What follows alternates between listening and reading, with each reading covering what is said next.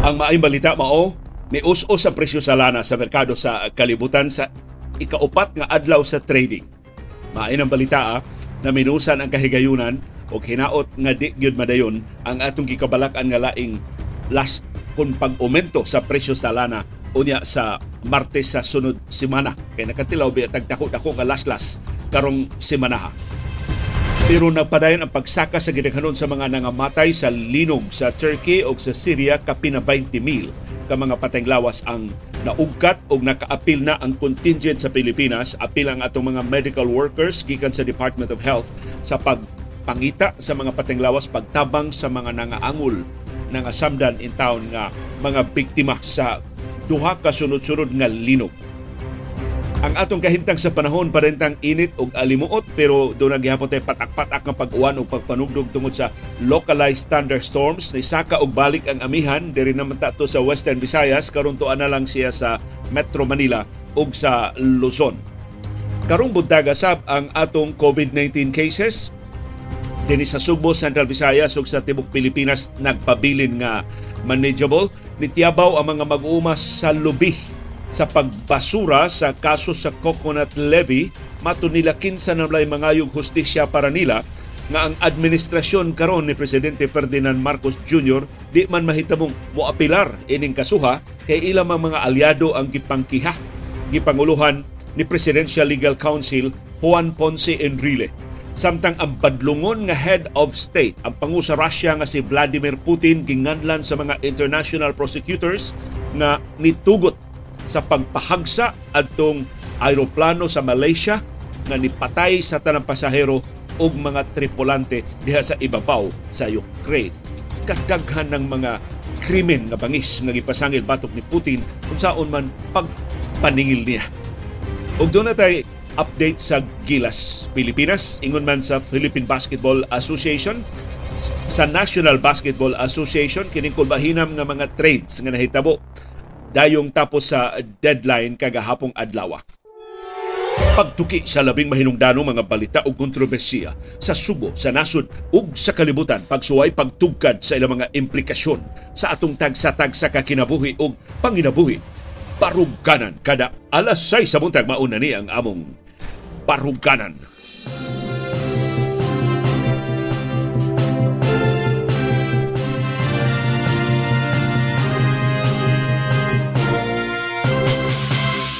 Live gikan diri sa Bukirang Barangay sa Kasili sa Konsolasyon.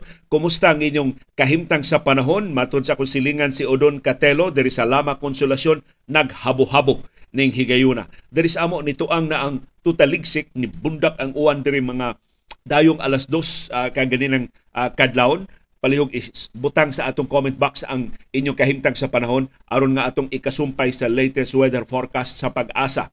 Matod sa pag-asa, ang syudad ug ang probinsya sa Subo, ang tibuok Visayas ug ang tibuok Mindanao ug ang Southern Palawan dunay mapanganuron nga kalangitan o patak-patak nga pag-uwan o pagpanugdog tungod sa localized thunderstorms.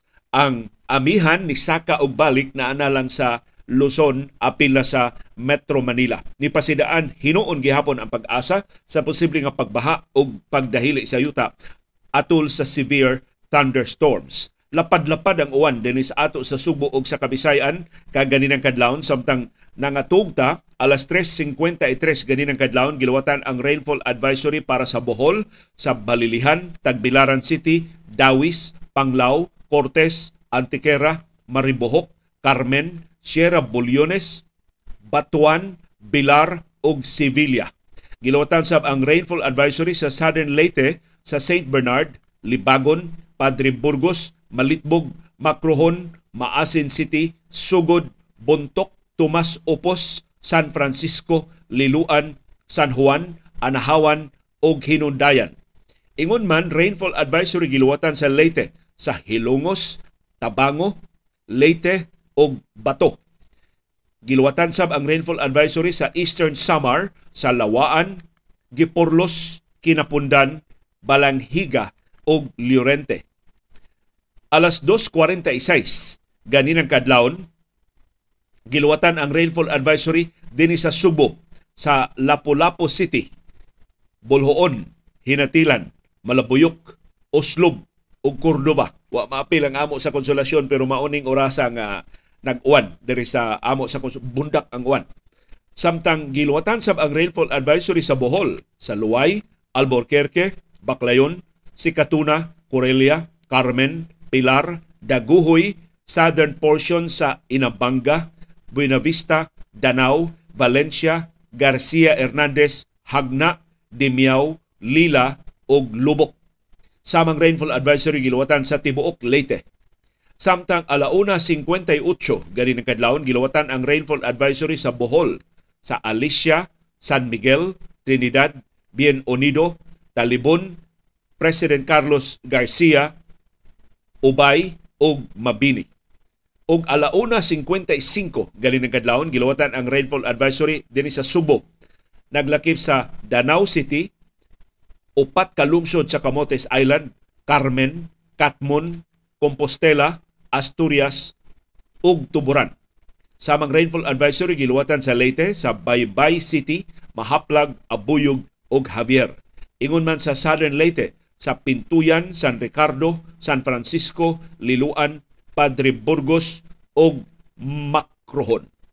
Unsay inyong kahimtang sa panahon palihog ibutang diha sa atong uh, comment box aron nga atong maangkon ang mas lapad nga pag-aninaw sa atong kahimtang sa panahon. Si Pablo Panyares tuwa sa General Santos City tugnaw kuno pagmata niya karong buntag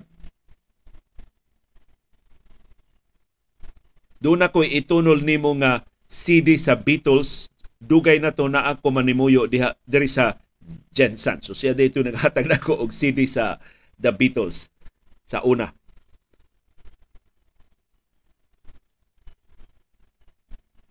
Dagasalamat ini inyong feedback nga maayo ang kahimtang sa panon sa tagsa-tagsa ka mga lugar karong buntag.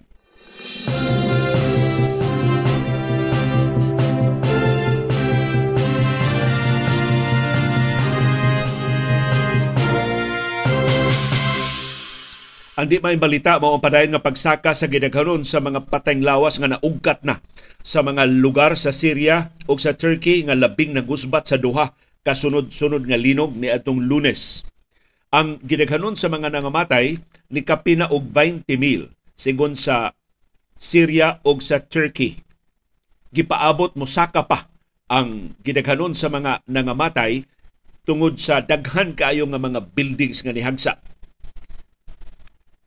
sa habagatan nga bahin sa Turkey, ang gidaghanon sa mga patayng lawas nga naugkat ni abot nag 17,674. Ang nangaangol ni abot og 72,879 kang daghana nga mga biktima. Samtang sa silingan nga nasod sa Syria, ang gidaghanon sa mga patayng lawas nga naugkat ni abot na og 3,317. Unang mapuslanon kaayo ang contingent nga gipada sa Pilipinas ngadto sa Turkey. Wa tay contingent nga gipada ngadto sa Syria tungod sa kakomplikado sa sitwasyon dito sa Syria kay doon na may civil war. Pero ang Turkey suod man ni sa Pilipinas usas mga rason nga no nga ni desider dayon ni, ni rekomendar ang Department of National Defense mo padata og Philippine contingent ngadto sa Turkey tungod sa dakong tabang sa Turkey sa Mindanao peace process. Usa ang Turkey sa mga niabag sa sabot-sabot sa kalinaw sa Mindanao. Mao nang ni panahon sa ilang panginahanglan gusto sang mubugti ang Pilipinas. Ug sigon sa Department of Health daghan kaayong mga Pilipinon nga tuwa magpuyo, tuwa magtrabaho sa Turkey. In fact, pipila nila na apiktuhan. Doon na gani pinay nga laluwas. Human siya natabuni sa nihagsa nga building na luwas gikan sa kamatayon. Doon na sa mga Pilipino dito sa Syria. Wa hinoy bisan usa nga naangol pero apektado sila naguba ang ilang mga panimay gipapakwit sila sa gobyerno sa Syria sa mas luwas nga mga lugar. So ang atong mahimo nakatunol naman tag pila ka tunilada nga mga medical supplies mga habol nga mo'y labing gikinahanglan kay perting tugnawa karon dito sa Turkey ug sa Syria. Mao ang pangaliya. Nga unta makit-an ning mga buhi sa labing dali nga panahon dili maapsan sa kamatayon ang mga rescue workers nga nagsudlay na ron lisod kaayo ang pag-abot sa lugar nga nahitabuan tungod sa pagkaguba sa mga dan ug sa mga taytayan ang sulti sa World Health Organization why makaandam og ingon ini kalapad nga katalagman. Mura ni di man ni pag-unsa, murag Yolanda dinhi sa ato. Na bisag unsaon nimong pangandam, bisag unsaon nimong anticipate, di gyud ka ka-expect, di gyud ka ka imagine nga ingon adto kalapad ang pagkagusbat nga nahiaguman. So ang ato pangaliya nga unta ang ato mga rescue workers magkatabang sa labing makahuluganon nga mga paagi, pagluwas og dugang mga biktima, pagtambal ining mga nangaangol aron nga dili sila mamiligro na og mga komplikasyon sa ilang paghayagom ini maong katalagman. Ug unta makabangon pagbalik ang mga pamilya nga nangailo nawad-an sa ilang mga ginikanan, nawad-an sa ilang mga anak, nawad-an sa ilang mga minahal sa kinabuhi tungod ining dili gyud nimo kapugnan nga paglihok sa kinaiyahan. O kinaot mapahinumduman ta nga kita saop lang. Dili kita maoy landlord, mga tenants lang ta sa kinaiyahan. Busa ang busing ang tinuray nga hawod mao gyud ang kinaiyahan. So atong amumahon, atong ipreserbar, atong palambuon imbis dauton, imbis upawan ang kabukiran, imbis mamutol tag mga punuan sa kahoy, atong palambuon ang kinaiyahan. Kung siya mo sumbalik, wa gyud tay daganan.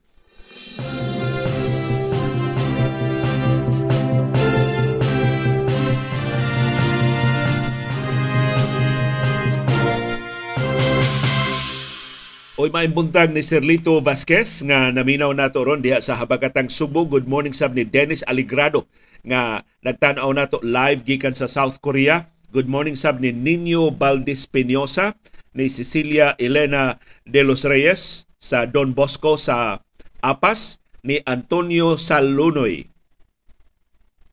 Ingon man ni Joher Rebosura Nag-uwan sila diya siyudad sa Tagbilaran sa Bool District mga alas 4 ganinang kadlawon.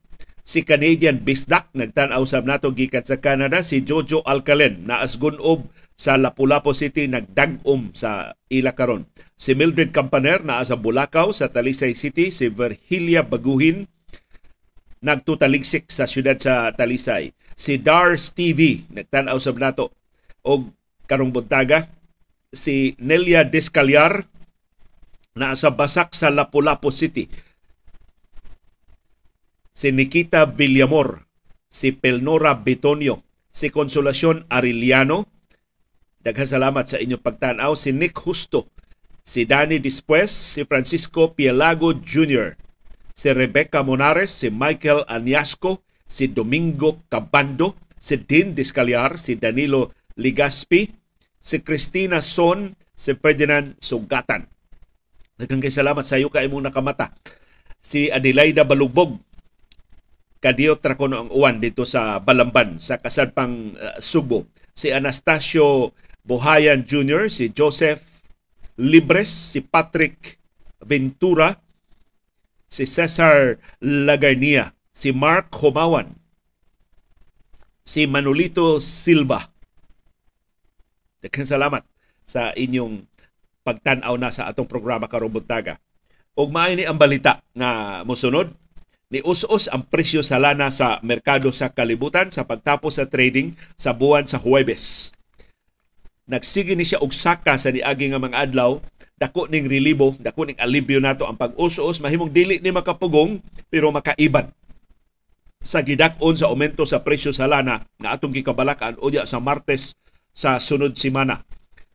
Ang rason sa pag-us-o sa presyo sa lana sa merkado sa kalibutan mao ang kagamay ra sa kadaot sa infrastruktura sa mga oil terminals dito sa Turkey nga naapektahan sa kusog nga linog. Kaya ang gikabalaka adto dunay disruption kay ang oil terminal nga naigo sa linog mo produce og usa ka milyon ka baril sa lana kada adlaw. Pero sa pagsusi nila makabalik na karong simanaha ang operasyon sa oil terminal murag ang docking area ra katurang kargahanan sa lana para sa mga barko maoy naapektuhan so dali ra kay nila nga napabarog pagbalik og maayo na og magamit na karong simanaha. So minimal ang epekto sa kusog nga linog sa Turkey sa kalibutanon nga supply sa lana. Plus, ang laing rason, daghan ang inventaryo sa krudo sa Estados Unidos.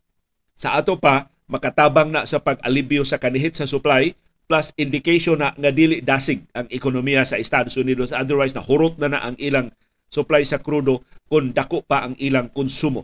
O nagpadayon ang kabalaka sa mga oil traders nga ang Federal Reserve wa pa gyud mahuman sa pagpasaka sa interest rate dito sa Estados Unidos. O musaka na gani ng interest rate, mulig-on ang dolyar na mo gibasihan sa presyo sa lana, so mas mahal ang pagpalit og lana ginamit ang mga currency sa Pilipinas ug sa ubang kanasuran plus maluya ang mas gagmay nga mga ekonomiya sa kalibutan kay higante man ng ekonomiya sa Estados Unidos. Sila man gani ang number one ang kinadak-an nga ekonomiya sa kalibutan. Ug mo giingon sa atong katiguangan mangatsi gani ang mga higante mag pneumonia ang mga duwende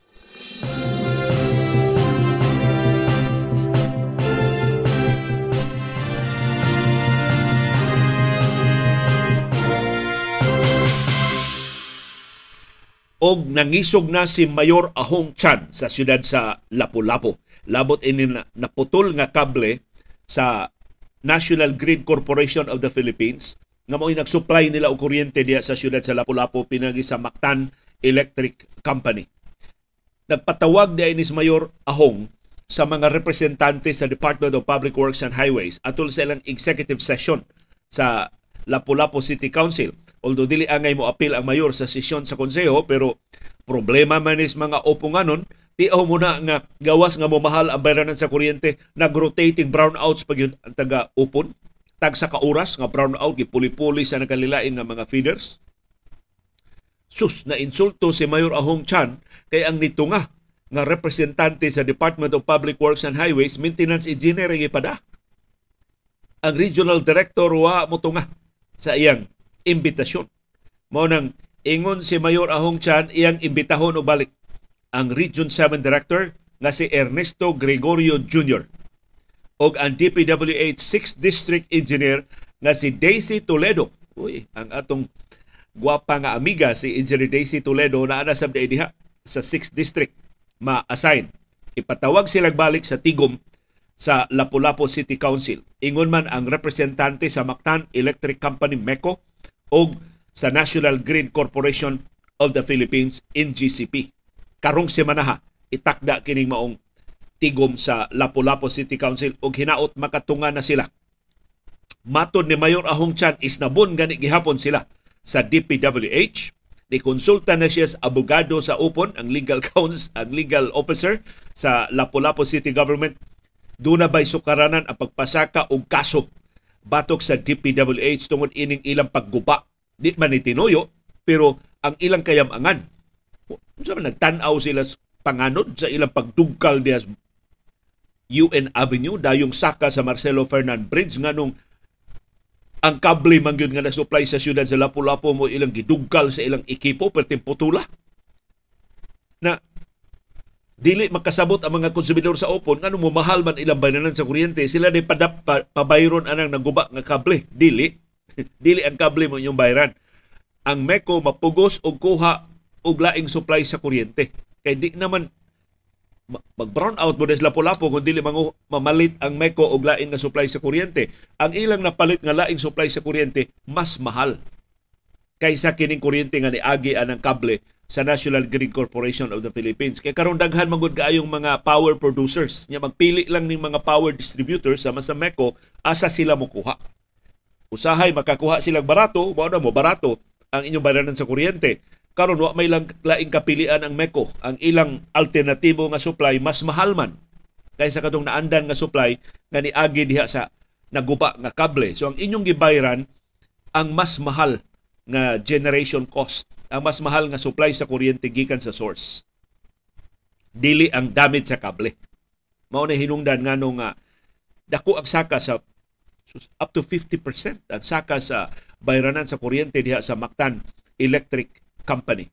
So ingos Mayor Ahong, isnabon gani gihapon sila sa DPWH o kung di sila matagbaw sa explanation sa Department of Public Works and Highways, ikiha na nila ang DPWH ang asawang Mayor Ahong. Kay wa may ikugay sa dinestiya diya sa siyudad sa Lapu-Lapu. Ni pasidaan sab si kongresista Cindy Chan nga ipatawag niya mo patawag siyang congressional investigation. Mahitungod ini mong bolilyaso sa Department of Public Works and Highways. Na hinaot dunay makahunghong ni kongresista Cindy Chan. Pero daghan kay siya karibal nga mga hambugero diha sa House of Representatives. Sa di pa siya kapatawag og congressional investigation hinaot sakop siya sa komitiba na makasusi ini o doon na siya mga kaila sa komitiba makatawag og congressional investigation? Plus kuli kaayo ang pagpatawag og congressional investigation sa mga probinsya. Kay Manila centric yun gihapon ang atong House of Representatives. Kundi matandog ang Manila sa issue di sila magtagad. Usay nahitabo nato dinhi sa probinsya. But nevertheless dunay sukaranan si Mayor Ahong o si Kongresista Cindy Chan nga mga suko sama nga dunay sukaranan ang mga uponganon nga mga suko ining kanunay lang pagkaguba sa ilang kable kay di ni first time nga naguba ikatuto na ni nga pagkaguba sa kable nagkalilain hinon ang location diri sa Mandawi City side ug ang San Polos Department of Public Works and Highways. So mahimong ba DPWH? Dili man kamo may nagdugkal ini ang inyo mang kontraktor nga inyong gipadaog sa subasta, mahimo bag inyo na silang pasidanan?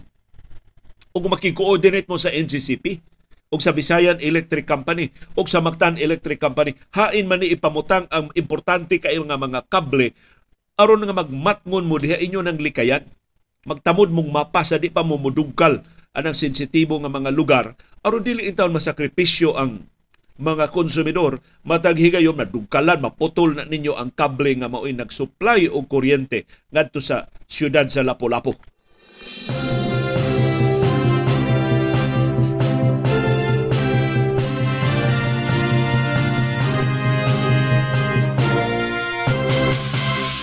Daghang salamat doon natay suportang nadawat pinagi sa Google Super Chat sa atong viewer taga Estados Unidos ni si LG California V. Hatag siya nato og 20 US dollars or 1,000 pesos. Gi-convert na yun sa Google ang iyang suporta nato karong buntaga. Salamat kaayo LG California V sa imong suporta sa atong programa. Doon na siya mensahe nagtan-aw migikan sa Rosemed, California. Kining imong ubos nga kauban sa buhat sa una si Lino Parone sa Cebu Daily News. So si Lino Parone di ini sa CDN nana sa California karon. Salamat kay Lino sa imong uh, tabang sa atong uh, programa gikan diha sa California. Kumusta atong bag-o mga kaso sa COVID-19? Nagpabiling manageable pero nisaka og jutay ang atong bagong kaso kung ikumparar atong nag-double digit na tasa ni aging uh, simana 162 ang bagong kaso sa COVID-19 sa tibuok Pilipinas 18 ang patay duha sa Metro Manila pero wag gyapon detalye ang DOH kanus-an nga ang mga biktima. Ang active cases nagpabiling nga ubos 9,298 ka mga pasyente nga naa sa mga ospital o isolation facilities sa tibuok Pilipinas. Ang nationwide positivity rate ni saka og jutay to 1.6%. Pero hinay gihapon kay di mao tinagdanay. Puira pangayo nga musulbong pagbalik pero ato na gyud nakontrolar ang tinagdanay sa COVID-19 sa tibuok Pilipinas. Ang Metro Manila gihapon may top notcher dunay 38 ka bag-ong kaso sa COVID-19 gahapong adlaw. Sigon sa Okta Research Group, nagpaabot sila og 150 to 200 ka bag-ong kaso karong adlaw. Og dinis ato sa Subo ug Central Visayas nagpabiling single digit.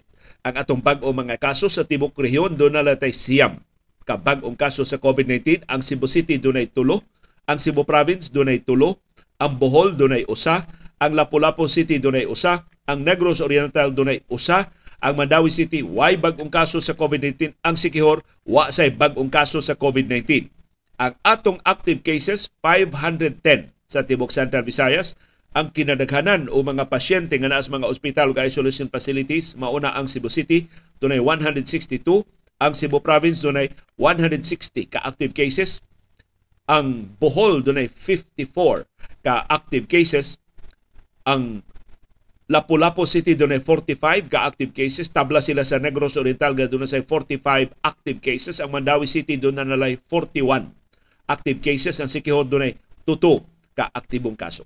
Pero hinaot dili gihapon ta mo tangtang sa tong face mask sa crowded areas di gihapon mo appeal sa wa kinahanglan nga mga tapok-tapok o tabang gihapon tag padlong sa mga kiat-kiat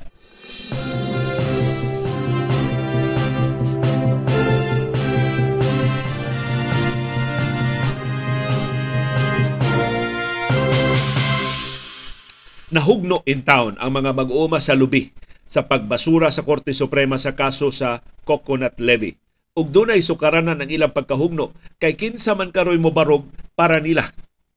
Kining kasuhag gipasaka ni sa gobyerno sa Pilipinas batok nilang Enrile ni Anhing Danding Cojuangco ni Anhing Maria Clara Lubrigat ug ubang mga opisyal kay nganong ilang gidivert ang kwarta sa mga mag-uuma sa lubi ngadto sa pribadong korporasyon ni Danding Cojuangco. Nga kinibuhis man ni sa katawhang Pilipinhon og ang nakalilaing desisyon sa Korte Suprema na deklarar ang buhis sa katawhan dili mahimong i-convert og private funds. Mao ni sukwaranan sa daghan kay mga kaso nga gipasaka diya sa Digan Bayan. Kanang kaso ni kanhi kongresista Clavel Asas Martinez nga na, nakonbikto na siya ubang mga apil si Paz Radasa ug ubang mga sinumbong mauna pork barrel ni Martinez gi deposito di, sigon sa Sandigan Bayan na pamatud-an sa husay sa kaso gideposito siyang pribado nga bank account. So manang nakonbikto sila anang kasuha. Pero sa kaso ni Enrile, giabsuelto sila kay sigon sa Korte Suprema, luoy kay silang Enrile o ubang mga sinumbong kay 30 na katuig nga natanggong ang kaso. Wa gyud kakita ang Korte Suprema mas makaluluoy ang mga mag-uuma sa lubi kay sila mo tag-iya ining kwartaha Unya 30 katuig na wa pa masiluti ang mga ni divert ini nga sa pribado nga korporasyon ni Danding Cojuangco. Pero sakto ang mga mag-uma kinsa man karoy mo barog para nila nga ang gobyerno nga mo supposedly kihante girepresentahan naman karon sa administrasyon ni Presidente Ferdinand Marcos Jr. nga aliado ni Enrile o sa ubang mga sinumbong ining kaso sa coconut levy. So, matod sa mga magawa na, tabla na gid. Pildi na gid sila. Di na sila makabangon ining kasuha. Kay di man mahitabo nga ang administrasyon ni Marcos mupadayon sa pagkiha ni Enrile. Mupadayon paggukod ni Enrile o kaubanan kay ila man ni mga aliado. So nangutana karon ang Coconut Industry Reform Movement CIRM. Pinagi silang advisor nga si Joey Faustino. Hain naman ang hustisya. Hain naman ang katarungan. Dako ning trahedya nga mga mag-uuma sa lubi wa nay mo representar para nila. Gipagawa sa Korte Suprema ang desisyon atong Miyerkules nga nagbasura sa mga kasong kriminal batok nilang Enrile na karon Chief Presidential Legal Counsel Jose Concepcion, Rolando de la Cuesta, Narciso Pineda o Danila Orosa. Kay nalapas no ang ilang right to speedy disposition of cases. Gibasura sab ang mga kaso sa nangamatay nga mga sinumbong nga silang Eduardo Danding Cojuangco, Jose Eliazar Jr., Maria Clara Lubrigat ug Augusto Orosa. Sigon sa mga mag-uuma sa lubi, ang responsable nga mga opisyal sa pagkawat sa kwarta sa mga mag-uuma sa lubi kinahanglan patubagon gyud unta ang nakapait tungod sa kalangay sa atong sistema sa hustisya, sila na hinuon maoy na alkansi ang mga mag-uuma sa lubi. Ang Presidential Commission on Good Government nga gitukod human na palagpot ang diktadura ni Ferdinand Marcos Sr. ni sakmit ining maong kwarta kay kabahin ni sa mga ill-gotten wealth nga nakitaan sa PCGG. Ang coconut levy sa diyang gisakmit sa PCGG ni kabat og 75 billion pesos. Ang 840 million pesos mauni ang nabutang diha sa pribadong kompanya ni Dading Kuwangko. Mo'y gipasikaran ining kaso nga gipasaka. Si kanhi presidente Rodrigo Duterte sa paglingkod sa Malacañang ni perma og balaod pagtukod og Coconut Farmers and Industry Trust Fund. Sa aron ang pundo dili kahilabtan gibutang og trust fund og ni perma siya executive order nga ang coconut farmers o ang coconut industry development plan mauray gamitan ining kwartaha. Pero ang mga mag-uuma sa lubi niingon nindot kay paminawon ang balaod pero wa sila palingkura sa decision making process unsaon paggamit ang pundo. Sumural gihapon silang maglaway. Ang mga opisyal ra gihapon sa gobyerno, ang mga dagko ra gihapon mga negosyante, maoy magbuot-buot unsaon paggasto ang coconut levy ipasumangil lang para sa coconut industry pero ang mabulahan ang ilan gihapon pribado nga mga negosyo. Makagaba ni eh ang coconut levy? Di ba gipahamtang ni diktadurang Marcos gikan sa mga mag-uuma sa lobby, gipatuo sila nga para ni ila, unya gibulsa ding danding kuwangko og sa mga kronis sa diktadura.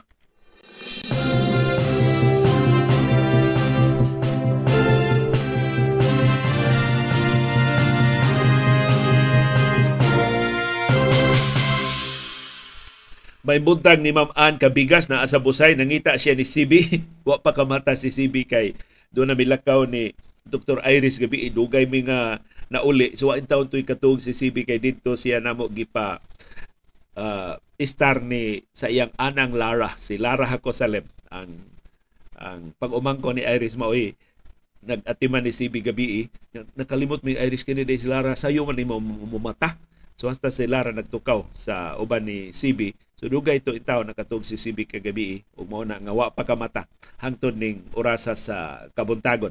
Pero hinaot sa di pa ta maka-extra makamata so si CB aron amo siyang ikapakita ninyo. Pero ni ay laing atraso sa humanity ang Russian leader nga si Vladimir Putin. Ang international prosecutors nga nagsusi adtong pagkahagsa sa usa ka aeroplano nga di pasahero sa Malaysia nakakita og lig-on nga mga ebidensya nga si Russian President Vladimir Putin maoy nitugot sa paggamit sa usa ka Russian missile system didto sa Ukraine aron mutira og mopahagsa sa Malaysia Airlines Flight 17 kadtong MH17 didto sa silangan nga bahin sa Ukraine niadtong 2014 Kaya itong higayuna, nagubat man sa Ukraine, tali sa mga puwersa sa gobyerno sa Ukraine o sa mga separatista nga gisuportahan sa Russia. Pero ni angkon ang mga international prosecutors nga ang mga ebidensya sa kalambigitan ni Putin dili conclusive nga mahimong sukaran ng pagpasaka og kasong kriminal. Batok ni Putin. So murag makaikyos gihapon si Putin sa iyang responsibilidad sa pagtapos na sa investigasyon sa paghagsa sa MH17. Ang MH17 ni hagsa sa dihang naigo sa Russian BUK missile system. Samtang naglupad sa eastern Ukraine gikan sa Amsterdam padung naunta sa Kuala Lumpur niadtong Hulyo 7 Hulyo 17, 2014. Napatay ang tanang 298 ka pasahero ug tripulante niadtong Nobyembre sa niaging tuig usa ka korte sa nga Dutch ni konbikto sa duha ka kanhi Russian intelligence agents o usa ka Ukrainian separatist leader rebelde dito sa Ukraine nga mo'y gitumbok nga nagpatay, nagpahagsa sa eroplano ug mo'y responsable sa pagkamatay sa tanang pasahero ug mga tripulante. Nakaplagan sila nga nitabang sa pag-arrange sa missile system nga gigamit pagpahagsa sa aeroplano. Ang mga konbiktado wa hinon madakpi. So gihusay sila in absentia. Nagpabilin sila nga nagtago-tago hangtod ning higayuna kay di man sa investigasyon ang Russia.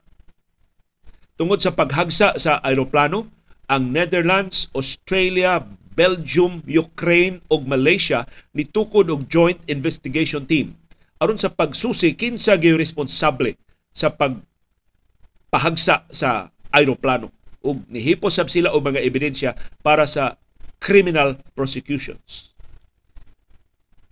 Sa pagkahagsa sa aeroplano nga ang mga patayng lawas in town nagkatag-katag didto sa kaumahan sa Ukraine ang mga Ukrainian forces nakigsangka sa mga separatista nga gisuportahan sa Russia sa Eastern Donetsk province sa Ukraine. Ang mga prosecutors ni Ingon nga di sila maka ila kinsa gyud ang mga sundao nga responsable sa pag-operate sa missile system nga ilang natultulan gikan sa 53rd Brigade sa Kursk sa Russia. Pero matod sa mga prosecutors, dunay duha ka mga phone intercepts na ilang nahipos ug nagtumbok ni Putin nga responsable sa pagpahagsa sa eroplano. Ang unang telephone conversation ni atong 2014 tali sa mga opisyal sa Russia ug usa nila ni Hisgot na nagkinahanglan sila sa pagtugot ni Putin sa di pa sila maka-request sa missile system sa ilang gubat sa Ukraine. Wa mahibaw eh kung ang request nag-appeal ba sa BUK system nga magigamit sa pagpahagsa sa Malaysian Airlines.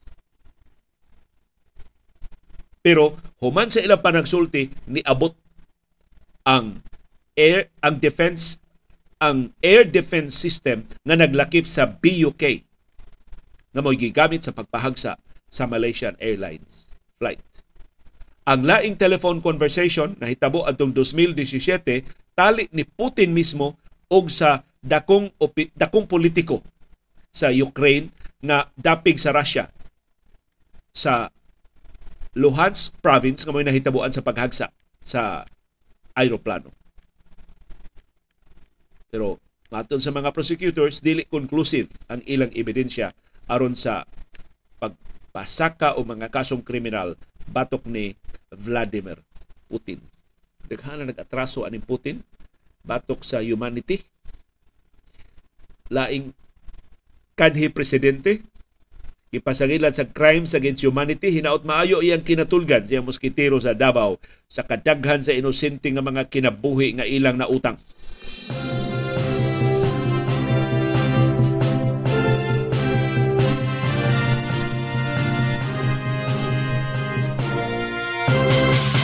Update sa Gilas Pilipinas, ang head coach nga si Chot Reyes masaligon makumplito na gyud ang roster sa Gilas Pilipinas sa sunod nilang practice unya sa Lunes sa sunod semana. Kay mga bot na ang mga magdudua gikan sa nagkalilaing kanasuran nga ilang giduaan og mangandam na sila sa sixth o sa final window sa FIBA World Cup Asian Qualifiers.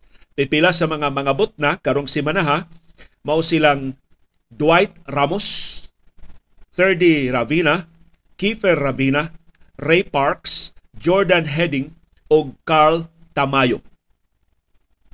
Posible makaapil na sila sa regular Monday practice sa Meralco Gym. Si Kai Soto, gikataho nga giimbitar gihapon sa Gilas Pilipinas pero ni pada nang notisya ang ahente ni Kai Soto di siya moduwa sa Gilas kay gusto gyud kay moduwa sa National Basketball Association ni perma na siya bagong kontrata sa Hiroshima Dragons sa B-League. Pero giisip siyang kabahin gihapon sa 24-man pool sa Gilas, Pilipinas. Ang nitambong sa practice adtong lunes mao silang Junmar Fajardo, CJ Perez, Scotty Thompson, Chapith Aguilar, Jamie Malonzo, Roger Pugoy, Calvin Oftana, Chris Newsome, Raymond Almasan, Arvin Tolentino ug ang bag-ong naturalized Filipino citizen nga si Justin Brownlee. Nitambong sab silang Mason Amos og si Shawnee Winston. Ang Gilas mudua batok sa Lebanon o sa Jordan unya sa Pebrero 24 o 27 sa Philippine Arena. Although matod sa kampo ni Kai Soto non-bearing kining duwa kay siguro naman ang Pilipinas nga maka-appeal sa World Cup uh, later this year isip host sa mga duwa sa FIBA. Pero kangilad aning kay Soto na iya untang kahigayon pagtabang sa Pilipinas pero kay non-bearing man kuno ang duwa dili siya mo apin. Kay iya yung gi-cultivate ang iyang damgo na makaduwa sa National Basketball Association.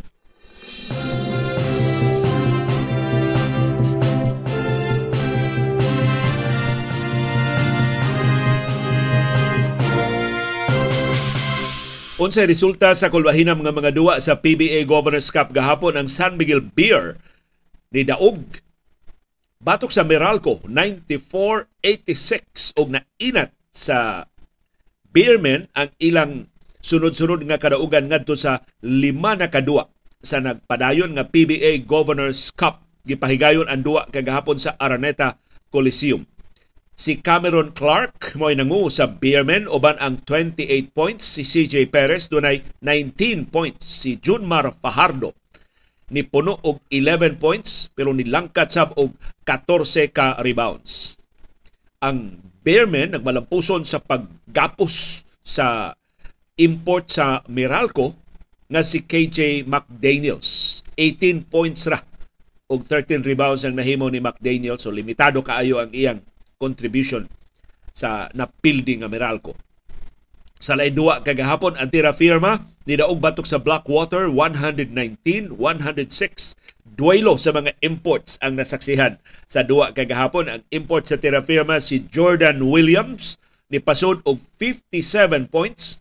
Samtang ang napilding nga import sa Blackwater si Troy Williams nakapasod og 55 points kay numdo mo diadto sa mga batan-on bata magtan-aw tas duwa sa PBA murag mga imports rin magsabong. Unya ang mga locals manan-aw na lang. Murag mao ni nahitabo ini duwa nga polos mga imports mo gidakdakan sa tanang bula total dagko man sila sweldo. Og pero hinaot mas balanse ang opensa. Aron dili sad kaayo mahawngan ang atong lokal nga mga magdudua nga mura na sila og cheering squad sa ilang mga imports.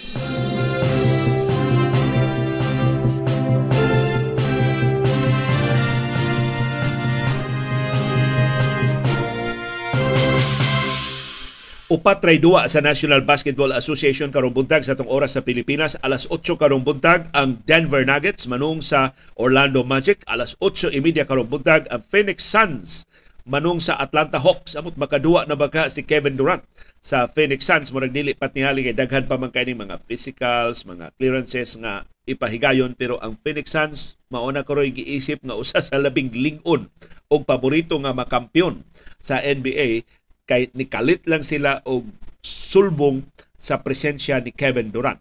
Alas 8.30 sab karong buntag ang Chicago Bulls manung sa Brooklyn Nets. Ang Nets mo na orphan. Nawa si Kyrie Irving, nawa pag si Kevin Durant ang nabiling nagtikaw-tikaw karon sa Nets mao na lang si Ben Simmons. Og alas 11 karong buntag ang Milwaukee Bucks manung sa Los Angeles Lakers daghang atang ini muli muduwa ba si LeBron James kay giisip si LeBron senior citizen ni ni si LeBron teli gipamaulan pag-ayo or ni overextend sa iyang kaugalingon atong duwa sa Oklahoma City Thunder nga iyang nalabuan ang record ni Karim Abdul-Jabbar. Samtang dayong pagkapupos sa trade deadline sa National Basketball Association, ang Golden State Warriors dunay talagsa og trade nga gihimo ilang nakuha pagbalik si Gary Payton II gikan sa Portland Trail Blazers. Ang ilang gibaylo mao ang lima ka mga second round picks o nakuha nila balik si Gary Payton II. Kay niangkon ang Warriors nga si Gary Payton dako kay natabang sa ilang kampyonato sa niaging tuig. Ug bisag giunsa nila pangita og tapak, wa gyud nila katapaki ang buslot nga namugna sa pagbiya ni Gary Payton II. Kaya wa mo ni sulduhin ni og tarong si Payton. So karon ni Mia Culpa ang Warriors, dako nilang sa gibalik nila si Gary Payton II so makabalik ni si Payton sa rotation labi na nga dunay injury. Og dili pa wa pa siguro kanu sa makaduwa pagbalik si Stephen Curry. Bisan human sa All-Star break ang laing trade nga nahimo dayon tapos sa deadline ang Los Angeles Lakers ni palaya sa ilang gwardya nga si Patrick Beverly ngadto sa Orlando Magic og bugti ni Mo Bamba. Si Bamba dako kay ikatabang sa Los Angeles Lakers. Although gipadasab si Lakers ang ilang higante nga si Thomas Bryant ngadto sa lain nga team.